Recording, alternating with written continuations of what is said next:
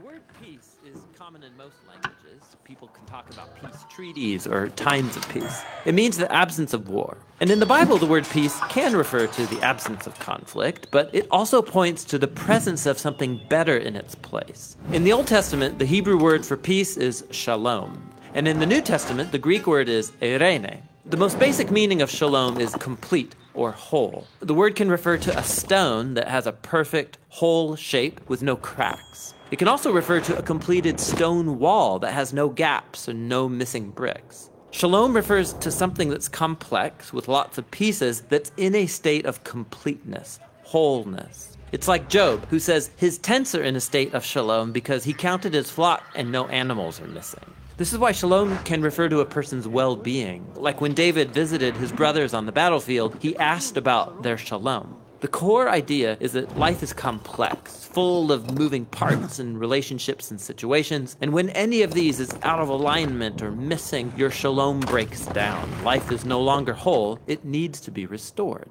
In fact, that's the basic meaning of shalom when you use it as a verb. To bring shalom literally means to make complete or restore. So Solomon brings shalom to the unfinished temple when he completes it. Or if your animal accidentally damages your neighbor's field, you shalom them by giving them a complete repayment for their loss. You take what's missing and you restore it to wholeness. The same goes for human relationships. In the book of Proverbs, to reconcile and heal a broken relationship is to bring shalom. And when rival kingdoms make shalom in the Bible, it doesn't just mean they stop fighting, it also means they start working together for each other's benefit. This state of shalom is what Israel's kings were supposed to cultivate, and it rarely happened. So the prophet Isaiah, he looked forward to a future king, a prince of shalom. And his reign would bring shalom with no end a time when God would make a covenant of shalom with his people and make right all wrongs and heal all that's been broken.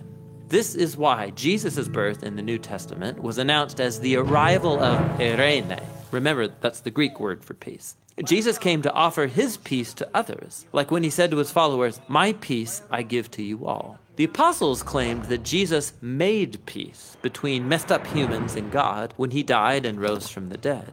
The idea is that he restored to wholeness the broken relationship between humans and their creator. This is why the Apostle Paul can say Jesus himself is our eirene. He was the whole complete human that I am made to be, but have failed to be. And now he gives me his life as a gift. And this means that Jesus' followers are now called to create peace. Paul instructed local churches to keep their unity through the bond of peace, which requires humility and patience and bearing with others in love.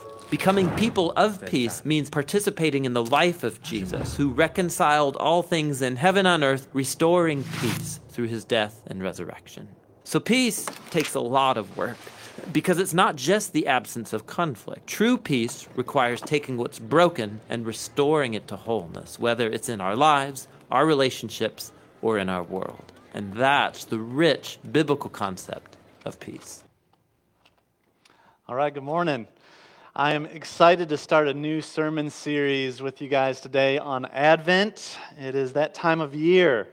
Uh, finally, I feel like we've finally made it to this time of year. Usually, this time of year, I'm thinking, man, it's already Advent. This time, this time I'm thinking, man, finally, we're getting to the end of the year. The word Advent literally means arrival. It means arrival. It's a time, it's a season of anticipation, a season of waiting. As Christians, Advent is a time of year where we prepare our hearts to celebrate the incarnation that God came to us, the birth of Jesus. It's also a time of year that we anticipate the second coming of Jesus, that we stir up our longing for Christ to come back. And so I would encourage you to take advantage of this season of Advent. Uh, we've got some, some guides for Advent this year that we've got back there, and we're going to post this. Uh, our Mercy Kids uh, Facebook page is actually going to have daily readings and, and uh, inspiration uh, put out on there. And so if you're not part of the, the Mercy Kids Facebook page, I would encourage you to jump on there. But use this season to really recalibrate your heart and focus in on your relationship with the Lord. That's what we're going to be doing over the next few weeks here on Sunday mornings. Each week, we're going to be focused in on a different topic of Advent. Obviously, we're going to be focusing in on, on peace today. And uh, peace is definitely something that is hard to find in our world today, right? Uh, there's a, a record number of people out of jobs, there's substance abuse is up, violent crimes are up. According to the CDC, anxiety disorder symptoms have risen by 300%, depression is up by 400%, there's suicide, domestic abuse. I could go on and on. We could spend the whole sermon talking about how peace is hard to find these days, but that would not be a very good sermon. it would not be a helpful sermon at all. The reality is, God never promised an outer peace to us. In fact, over and over in Scripture, we have the promise that uh, our, our world's going to be filled with chaos and turmoil. It's going to be filled with tribulations. We're not promised an outer peace, but we are promised an inner peace, a, a deeper, more abiding peace, a peace that surpasses all understanding, a shalom, like the video talked about, a wholeness when our hearts are united and our relationships are right, especially the relationship between us and God. Do you know the background of the song that we just sang? Uh, it is well with my soul. Uh, it's an amazing story. Uh, man, Horatio Spafford, who wrote that song, he was a successful lawyer, uh, real estate lawyer on the, right around Chicago. It was in the 1870s. His life got flipped upside down. His only son, who was four years old, he died. Uh, scarlet fever. The following year, Every one of his investments were lost in the Great Chicago Fire. A few years later, he decides to take his family on a vacation to Europe. And right before they're about to leave, uh, some business emergency happens. And so he sends his wife and his three daughters on the ship and says, I'll be there as soon as I can.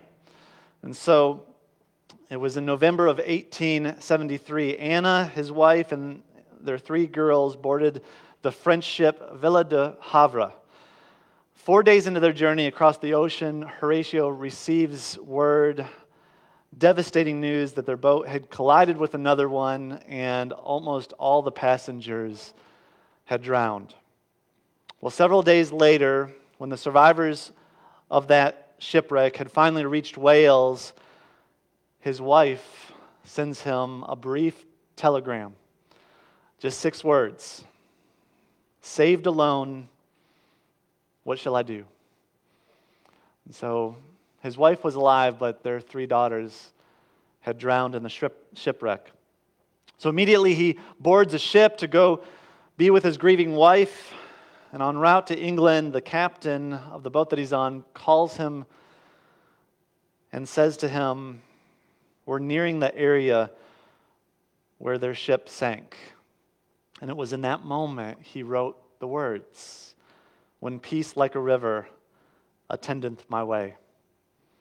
When sorrows like sea billows roll, whatever my lot, thou hast, thou hast taught me to say, It is well, it is well with my soul. Horatio and his wife Anna, their faith never faltered. They had a peace that surpasses all understanding, and this inner wholeness, a, a peace that really only comes from God. And so, what I really want to wrestle with this morning is how do we get that? How do we get that peace that surpasses all understanding? How do we tap into what Horatio and his wife Anna had? And so during this Advent season, we're going to be walking through Romans chapter 5. I'd like you to go ahead and turn there right now. Romans chapter 5, verses 1 through 11, because in this short passage, Paul reveals really what I believe is the secret to an indescribable peace and hope and joy and love that only comes, us, comes to us through Christ. So as you're turning there, let me, let me pray for our time.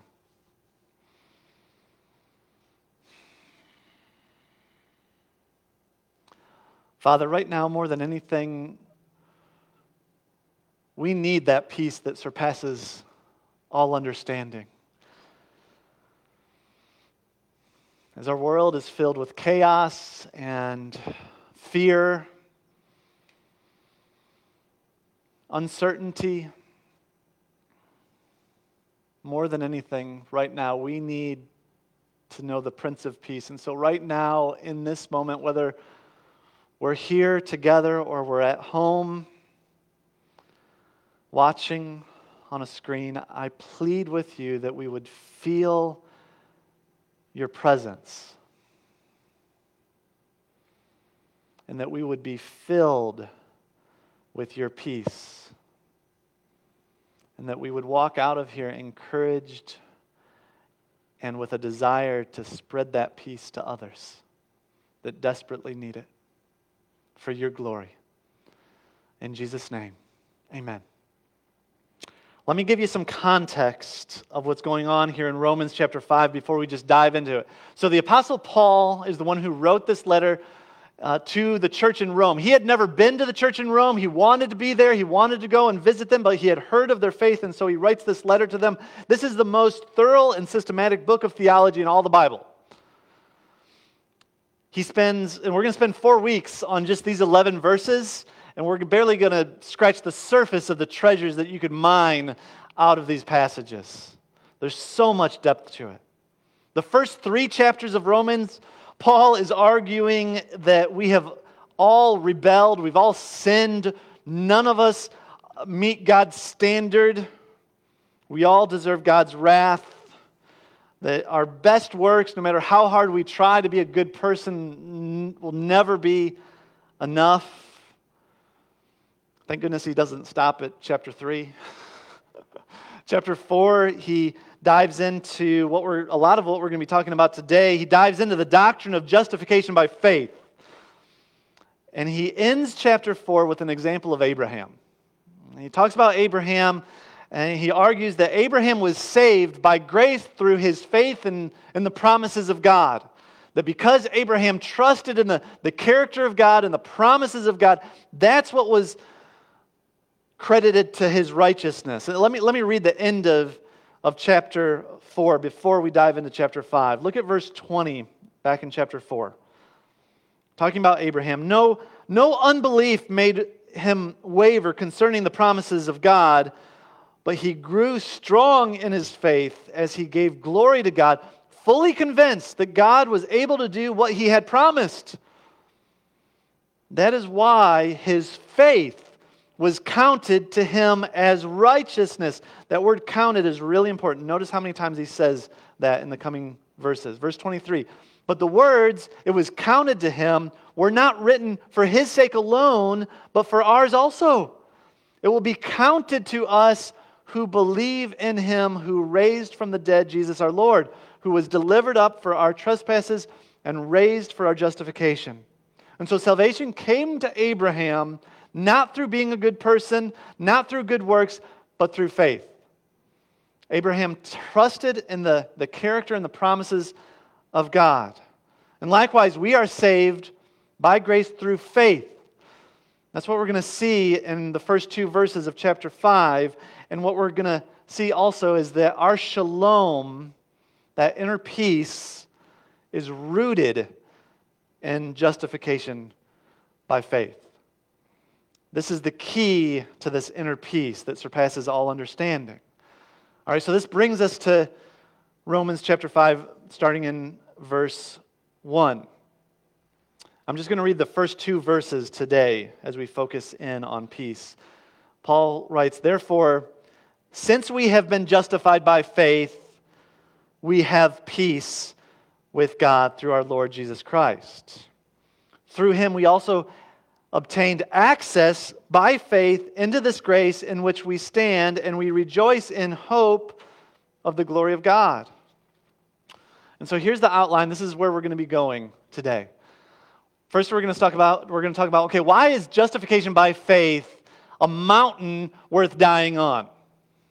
Secondly, we're going to talk about how inner peace is rooted in our justification by faith. And then finally, we're going to talk about what it looks like to be a peacemaker in everyday life. All right, so why justification by faith is a mountain worth dying on?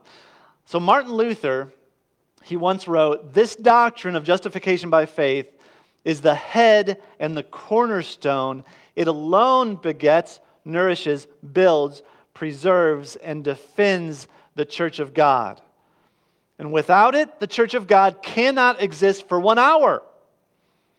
John Calvin said, Wherever the knowledge of it is taken away, talking about justification by faith, the glory of Christ is, is extinguished, religion abolished, the church destroyed, and the hope of salvation utterly overthrown. Now, I don't think Martin Luther or John Calvin were speaking in some kind of pastoral hyperbole here.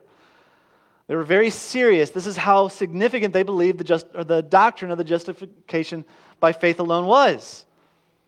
When the church does anything to undermine this doctrine or water it down, or if they just simply don't talk about it, they're ignoring the gospel. They're watering down the gospel. They're underlying or undermining the gospel. In fact, Paul, in the context of talking about justification by faith in Galatians chapter 1, verse 8 and 9 says, But even if we or another angel from heaven should preach to you a gospel contrary to the one we preach to you, let him be accursed. As we have said before, so now I say again if anyone is preaching to you a gospel contrary to the one you have received, let him be accursed. And so, what is justif- justification by faith? I'm glad you asked. So, justification by faith, it, it's one of the things that makes Christianity unique from every other religion. Okay? Justification by faith is the gift of God to declare those who trust in Christ for salvation righteous before God. Okay? It's a legal term. And so in God's court, all of us have sinned. That's the first three chapters of Romans, right? All of us have sinned, rebelled against God, committed treason against our Creator by thinking we know better than Him. That's what Adam and Eve did. They were convinced they knew better than God, and so they were going to be their own God, right? We've all done that. We've trampled on his glory by seeking a glory for ourselves. And so we all deserve condemnation. We all have already been found guilty in God's court. And yet, because God is gracious, because he is merciful, and he loves you, because Christ was willing to sacrificially pay the penalty that we deserve and satisfy the justice of God, now, through faith in Christ, we, the ungodly, can be reconciled to God. Now, through faith in Christ, we're justified, we're declared innocent, forgiven, accepted. No other religious system, no other religious system has that. Anything close to that. This is why we sing Amazing Grace. This is why we sing It Is Well with Our Soul almost every other religious system, you have to work hard to make yourself righteous before God so that you will be accepted by Him. The Bible teaches that following the rules are good. Okay, we should follow the rules, but we're never going to be able to do it perfectly. We're never going to do it to a point that we meet God's standard. In fact, the purpose of the law wasn't to make us righteous. It was to point out that we're not righteous and that we need God to save us from ourselves. In other words, the law helps us to see God's standard is not attainable by us. And so, unless God provides another way for us to be reconciled to Him, we're without hope. So, 500 years ago, Martin Luther came to this realization, right? And, the, he describes the moment that he discovers that the moment that God opens his eyes to understand this amazing doctrine. Uh, and you got to remember, Martin Luther lived as a monk, right? He lived his whole life dedicated to serve the Lord, and yet he still felt, and he described himself as extremely disturbed and conscious because he felt the weight of his sin, and he, he felt that he was a, a sinner before a holy God, and there was nothing that he could ever do that would be, ever be good enough to please God. And Luther admitted he was angry at God actually because he felt like God was just unfair and harsh. That, that was his view of God. But it was after meditating on Paul's words in the book of Romans for many days that he came to the realization, his eyes were open, that the righteousness before God, it wasn't something that he could develop on his own, but, but it was a righteousness, it was a gift from God that came through faith alone and not through works. This is how he described the moment that he, he saw this in Scripture. He described it like this He says, Here I felt that I was altogether born again and had entered into paradise itself through open gates. Here, a totally other face of the Scripture showed itself to me, and I extolled my sweetest word with a, a love as great as the hatred with which I had before hated the word, righteousness of God. Thus, that place in Paul was for me truly the gate to paradise.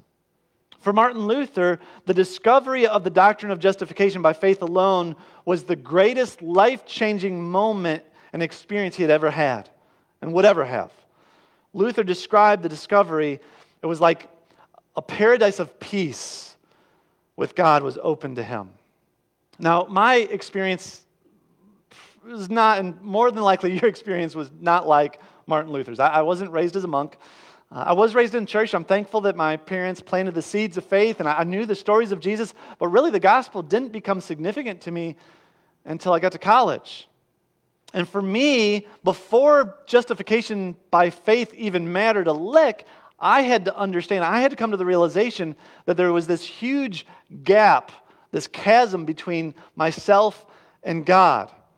And so I'm kind of a visual learner. And so one of the things that God used to open up my eyes to, to understand this separation between myself and God, that I'm a sinful person, God's a holy God, and there's a separation. God, because He is holy, He, uh, he, he can't just let sin go.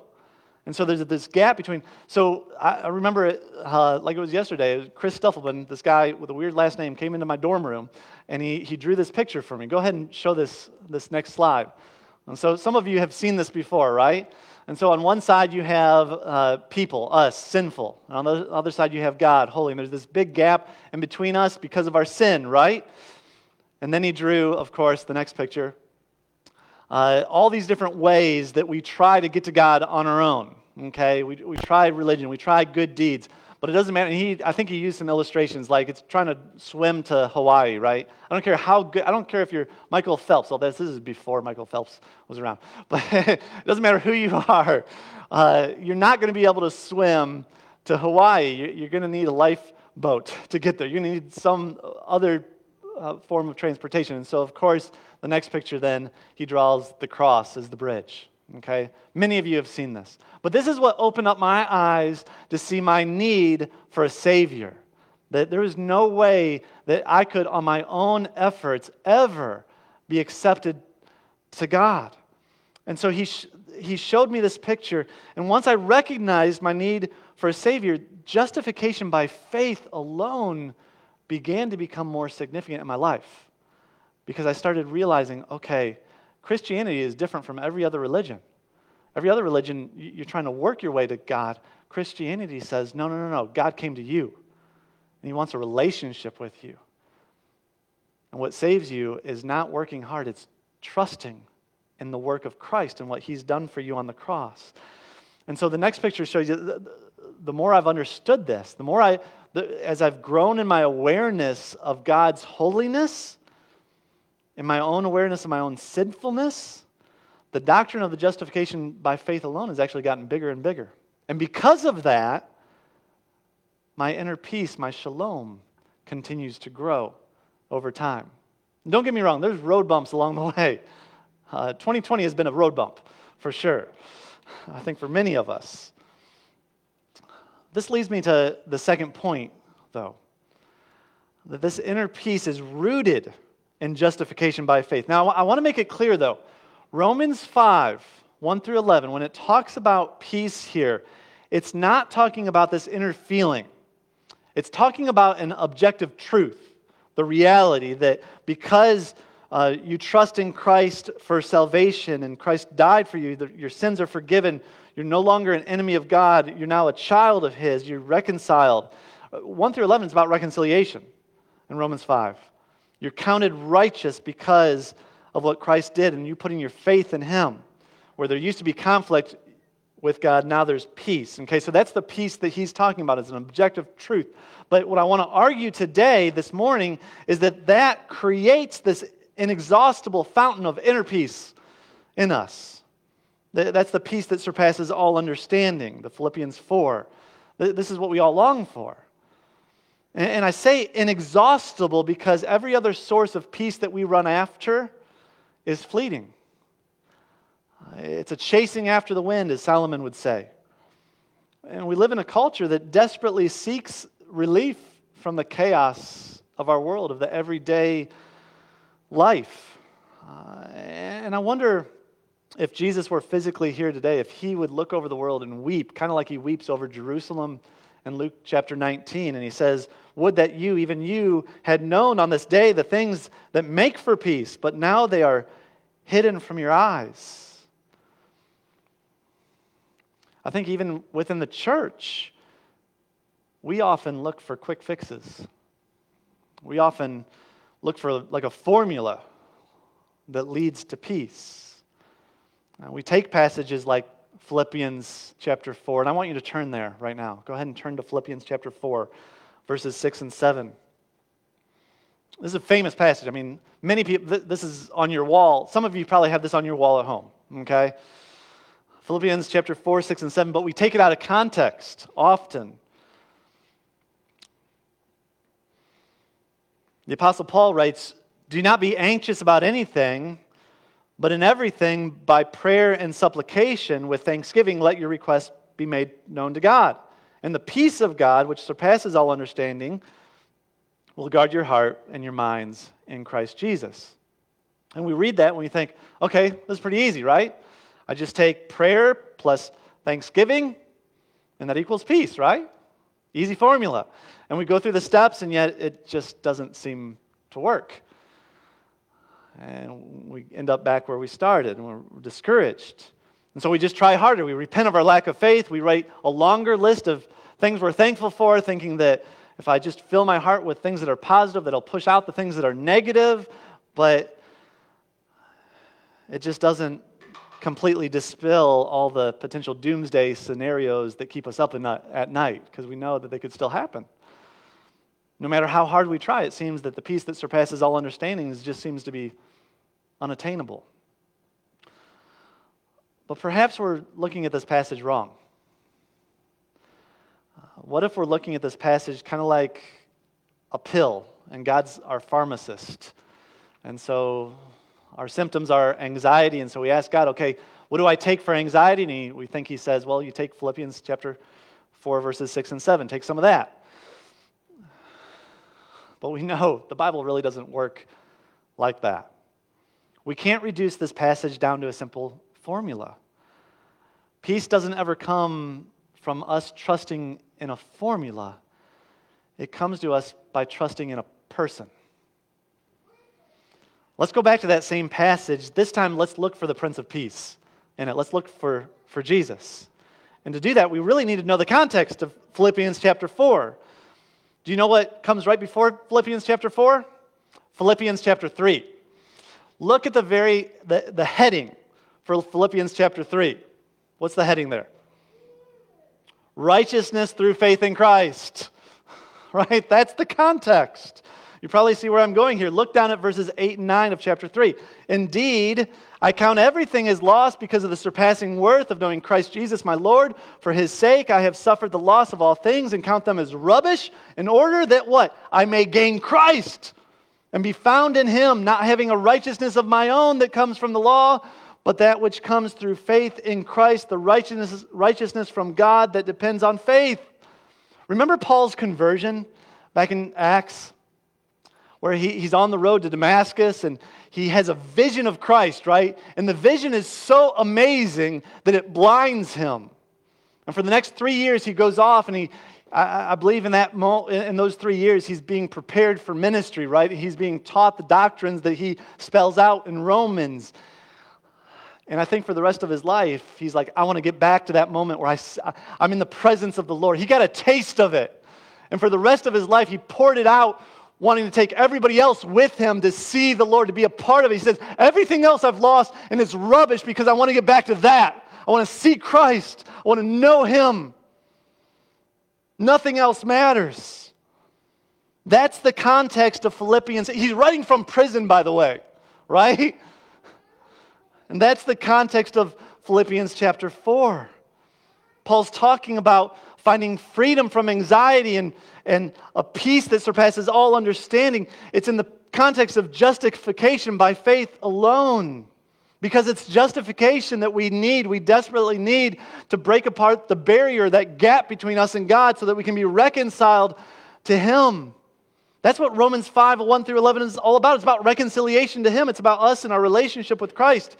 Now take a look at the verse right before Philippians chapter 4, verses 6 and 7. Let's go back to verse 4. So, chapter 4, starting in verse 4 Rejoice in the Lord always. Again, writing from prison. Rejoice in the Lord always. Again, I will say, Rejoice. Let your reasonableness be known to everyone. The Lord is at hand. So, the reason we don't have to be anxious is because our Lord is near. You see, the emphasis in this passage is not about having the right formula when we pray. The emphasis in this passage is on God who has come close, who has graciously and mercifully declared us righteous so we can be in his presence for all of eternity.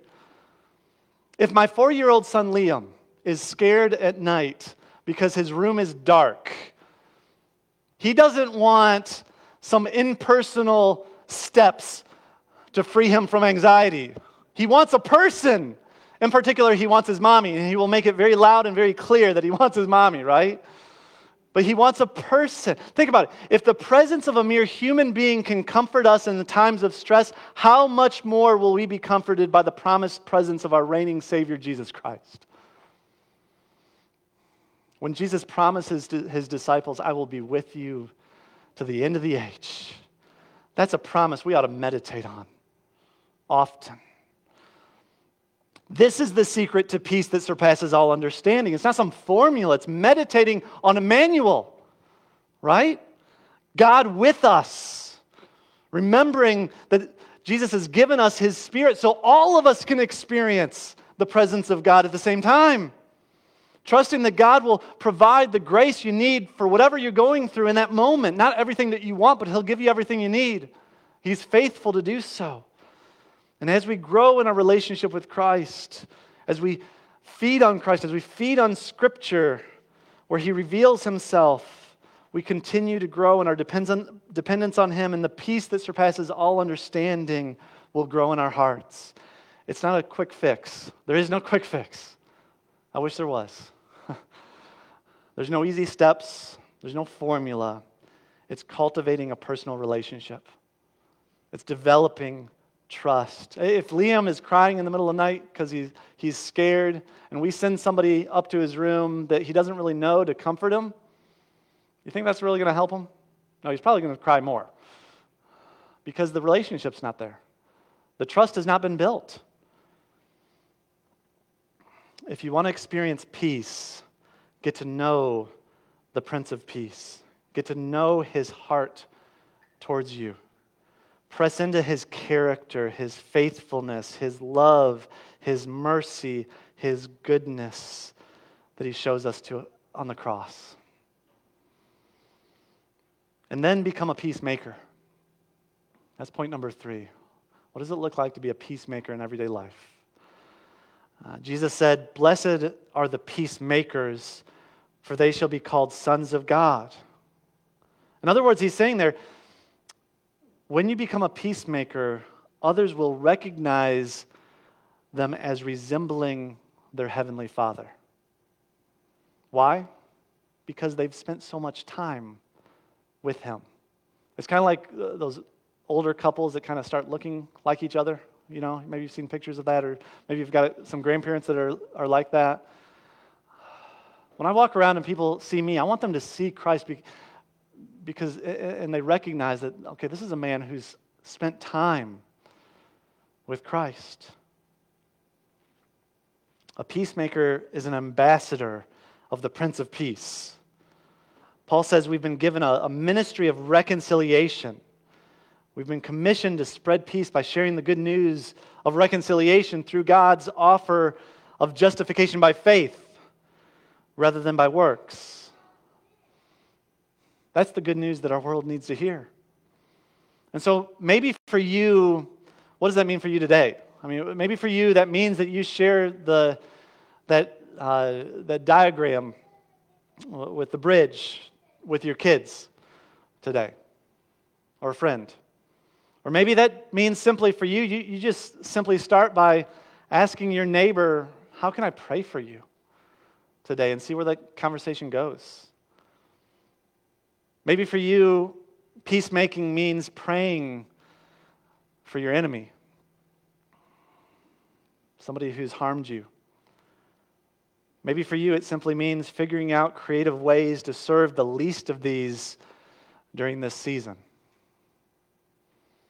Or maybe for you, as you're preparing for Christmas, it means that you figure out creative ways to be radically generous right now, to spread the peace of Christ. I want to pray that God would give us wisdom today and how we might be peacemakers as a church. Father, thank you so much that you have given us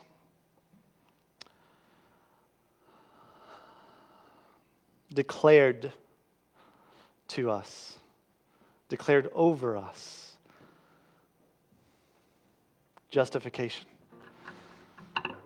That you have declared us righteous before you, even though we don't deserve it. And I pray that we would trust in you more. We would trust in your character.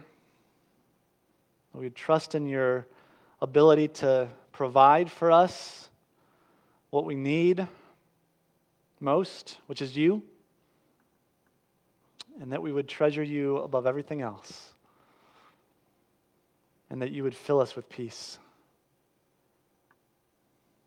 and that we would spread that peace to the ends of the earth.